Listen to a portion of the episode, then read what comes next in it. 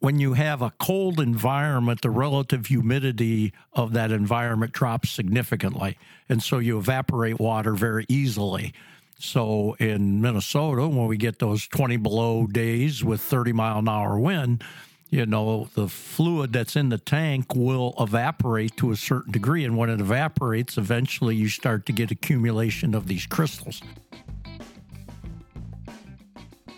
Yeah, my name is Jim Halbeisen, and uh, this is my opinion.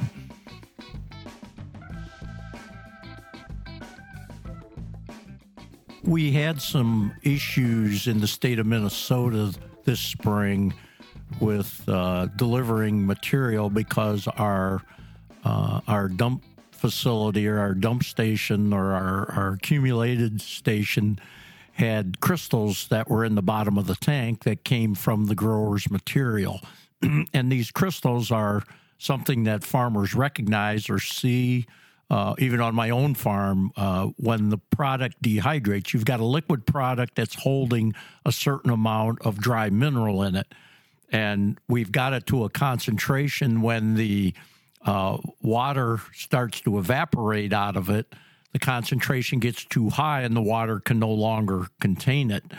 So you you get solid material in there. But what is so interesting about the grower's product is that when it goes through a hot mix procedure, it's a chemical reaction that composes the elements in the solution or in the fluid totally different than just the suspension. And this is something that a lot of people can't can't understand.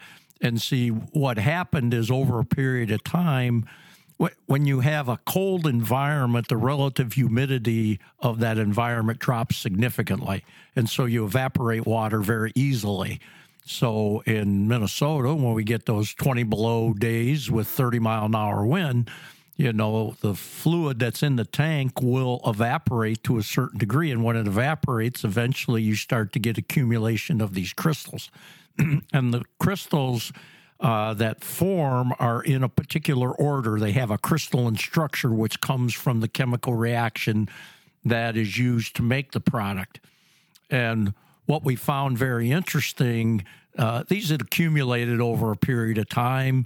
Uh, you know, every year, if you don't pull everything out of the tank, these crystals start to accumulate. Well, they had gotten uh, concentrated enough in there, it was giving us trouble, you know, pulling liquid material out of there. So we opened up the side. There's like a manhole where you could get in the tank, and you could see this accumulation of crystals that had occurred over you know, maybe a 35 year period plus, you know, just the age of the product and the, uh, the, the temperature and environment created these crystals. And what is so unique about them that we took some of them, we, we grabbed a handful of them, and they're very safe because the product is made from tech and food grade materials so it's uh, very safe to handle. If you get it on yourself, you don't have to worry about it. Yeah, it'll burn a cut, or you know, you wouldn't want to get it in your eye. It would give you some, some uh, like getting salt water in your eye. but it's very, very safe. And we were able to take these crystals. They were some of them were a little lumpy or or like the size of a brick. And when we took that and put it into warm water, it dissolved uh, immediately. And see, that's a very unique characteristic about growers that even after it um, dehydrates, you can resaturate it uh, with water and it'll go right back into the same concentration of all the elements. Uh, many products, when you dehydrate them, they'll never go back into solution again.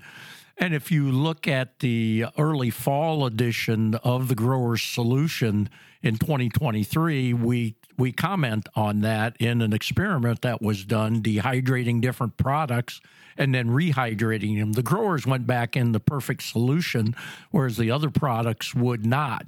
And see, this is where you guys get segregation. You buy a liquid product or you buy a product and you put brown bag trace elements in there and, and agitate it. And the first thing they do is segregate, separate and see they tell you well just reagitate it well all you're doing is resuspending it you're not solubilizing it and actually once a product has been uh, dehydrated its ability to re solubilized goes down quite significantly if you do not put it through a chemical reaction. And so this this is very important. Like when you plant with a liquid product, like uh, in the 2023 year, we had these very dry areas.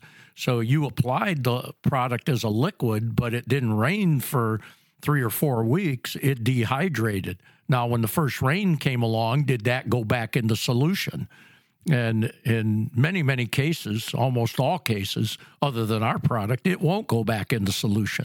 See, so your effectiveness goes down quite significantly.